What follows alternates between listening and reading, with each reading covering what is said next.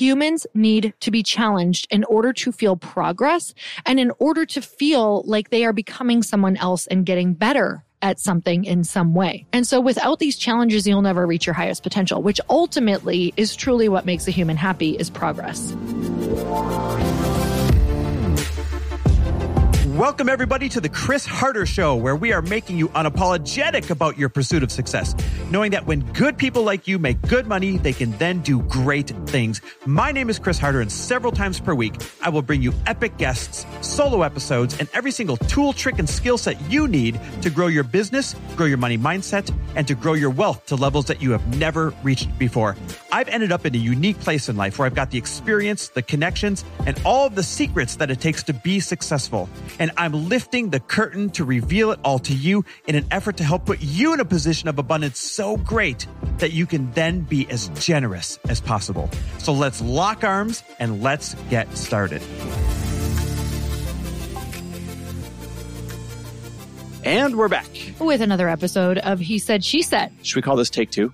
Take two. Um, I mean, guys, here's real life podcasting. You'll get two, three minutes into an episode, the dog starts effing with something and it completely throws you off your train of thought.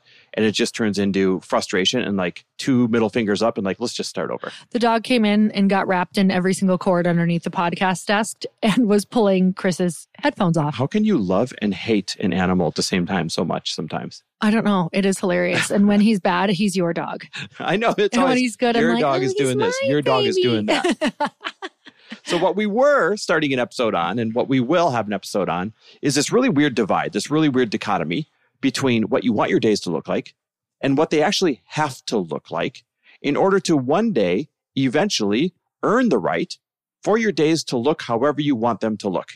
Yeah. And I want to add the take of what you want your days to look like, but then also what you truly want in your life, what your biggest goals are. And that was where the conversation came from was my goals, like truly what I know my soul wants and who I want to be and why I came here does not necessarily match up with what I want my days to feel like. Because right now my days are filled with so much challenge that I don't necessarily feel like I want that every single day. So before we get to like this epiphany you had, the spoiler alert, when we were talking about this on the walk, that's where this came from. Big shocker, right? We're talking about this on a walk. We were asking each other, what would your ultimate day look like day in and day out? Mm. Real quick, what would your ultimate day look like day in and day out? At least what do you think it would look like? ultimately, I would love a day where I get to write in the morning, but creatively. It doesn't have to be necessarily on a timeline for anything. It can be about different topics that I feel excited about. I would love to be able to go to coffee with someone who intrigues me, who I can learn from, and also who I can add value with. And I also think it would be really fun to be able to weigh in on different people's businesses. So have a lot of money that I can invest in different businesses and help give business ideas and ideating. That's my actual dream is to be able to go in and just be able to do all the fun, creative marketing side of different things throughout the day. On the average workday, if you had a billion dollars right now, right? So you were never working because you had to. When do you think you'd start work? And when would you want to end work in that day? I think I'd start work at 12 and end work at three or four. I thought you were going to say one. Some days I would. Our life is kind of close to that. You start at 10, I start at 11, right? Most days. We have our protected time ahead of time. I mean, we're getting close, which is kind of cool. And that's because we've controlled our days. But the fact is, if you're working towards a goal, you still have to do things you don't Mhm. want to do. I think the most disempowering thing when you've got big goals is giving in to instant gratification instead of embracing delayed gratification, right? So delayed gratification is I may want something now, but I know I can't start doing it or buy it or receive it until later. And that's delayed gratification. So when we were chatting, we kept chatting on our walk about just going through this whole process of why don't our days right now match up with this life that we think we want? With this like i only want to be doing things that are fun right? We had a couple moments of like why are things so hard? And i only want to be doing things that are fun. And i feel like we've been working so hard to have a life that still feels hard like challenging. Now don't get me wrong we love our life. We're obsessed. We're so blessed. It's not even funny, but we do a lot of challenging things throughout the day. And it was the moment when I said, you know, I believe that if we only did things that we want to do each day, we would eventually get bored because we would lack purpose and challenge. And happiness actually comes from purpose and challenge. I'm putting together a talk right now that I'm going to do in a couple of weeks. And I had written out what do I think makes a happy human? And I really looked at my life and I wrote down all the things that I enjoy, all the things that I love. But then I had this moment of if I was only doing these things that I had written down or the things that I just said, I ultimately would still be missing something because humans need to be challenged in order to feel progress and in order to feel like they are becoming someone else and getting better at something in some way. So without that resistance, there is no way to grow new muscle.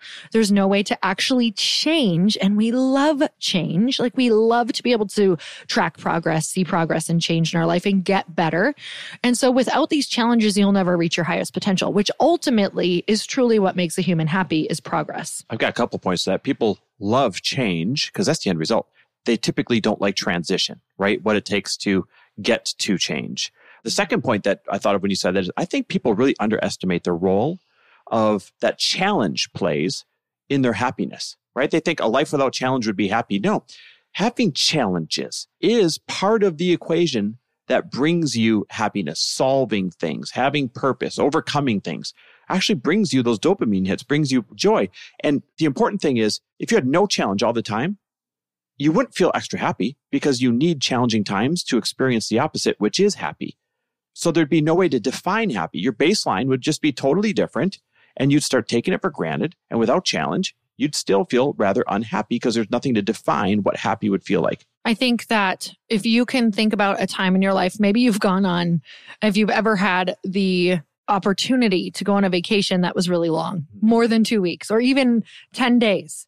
And you almost get to this place where you're like, I'm kind of bored, or this yep. isn't fun anymore, or I can't do this anymore. You know what's funny is we actually went on a month long vacation mm-hmm. a few years to back Europe. and we went to Europe. I'd never been on a vacation longer than probably 10 days mm-hmm. at that point. And I actually had a couple moments where I was like, I don't know what to do with myself. And thankfully, along the vacation, we had a lot of learning though. Mm-hmm. So I do believe that challenge and yes, challenge and learning so when you look at setting up your days, like when you're like, no, when I get my days like this, that's when I'll be happy. Make sure that you are putting something in there that is also challenging. So I do believe that having projects or having something that you're working towards or a big goal, the thing with that, the thing that I think the sooner we can accept, the happier we can be is that when you plan a fulfilled life, it's often not what you think that you want. Yep. So, what I want this podcast to get across when we were talking about this, like, this is what I want to share with people, is it's the acceptance of knowing that challenges each day are actually quite important and not wishing them away and waiting for a life that doesn't have them because that's not actually a happy life.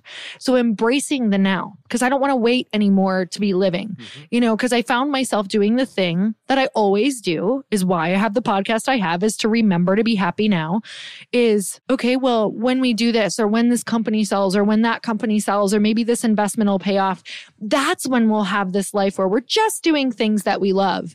And when we actually think about that, that's not what makes you and I happy. Nope, not at all. It's really interesting. It reminds me when I was a kid and I played with Legos. Like, stay with me here.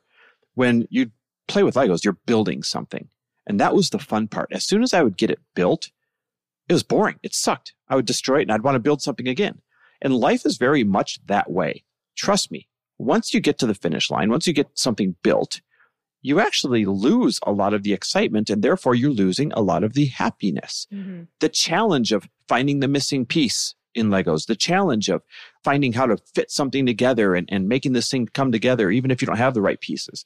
That was the fun part. As soon as I get the house built or the motorhome built or whatever I built, airplane built with Legos, I would destroy it because I was bored. And that's very much a great analogy for life.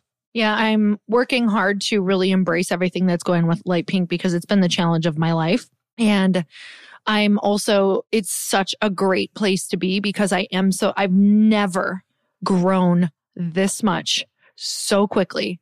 I just went and spoke at a mastermind, and my girlfriend, Lindsay Schwartz, was like, You change so much every time that you speak, and you add so much more value because of what you're going through right now. You're changing so fast and experiencing so fast that she's like, I can't wait to hear you speak next because you've changed so much in such a short period of time. And I thought, God, that is the coolest thing. That is the coolest compliment I could ever get. And the only reason that that is happening because I am under so much challenge and pressure that I'm having to become a different person in order to handle it, that it's making me show up different in a better way in all areas of my life. All right, guys. Well, if you take anything away from this rambling, it's this. The next time that you are frustrated, next time you're challenged, next time you have a day that feels like, oh, it's nothing but a couple of punches in the face, I want you to stop, pause, and ask yourself, how could this actually be contributing to my happiness? And when you change, when you ask a better question, you get a better answer. When you change perspective, you can actually find the role it plays in you getting your happiness.